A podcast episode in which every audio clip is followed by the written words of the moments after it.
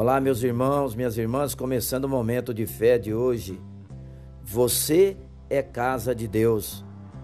Está em 1 Coríntios, capítulo 3, versículo 16, que diz assim: Vocês não sabem que são santuário de Deus e que o Espírito de Deus habita em vocês? A palavra fala que Deus não habita em templos feitos por mãos humanas apesar de sermos imperfeitos, ele decidiu morar dentro de nós, isto é, todos os seus filhos, redimidos por Jesus Cristo, não são mais visitados por Deus, mas habitados por Ele.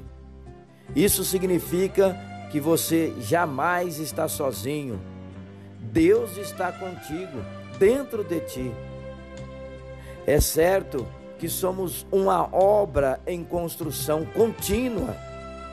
Precisamos que Cristo acenda a sua luz em nós, faça as mudanças necessárias, limpe todas as áreas e os cantos escondidos. Enfim, torne as nossas vidas num lar agradável para Ele morar.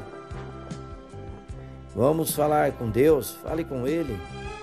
Fale com Ele, peça a Ele, Senhor meu Deus e Pai, obrigado por decidir habitar no meio do teu povo, Senhor.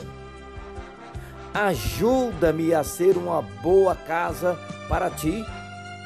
Sei que tu conheces as minhas imperfeições e que estás trabalhando em cada uma delas.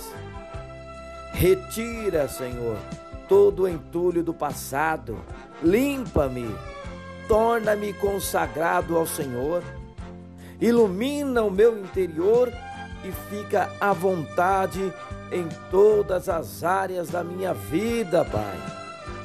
Tu és o meu Senhor, governa e dirige todo o meu ser, em nome de Jesus Cristo, que assim seja.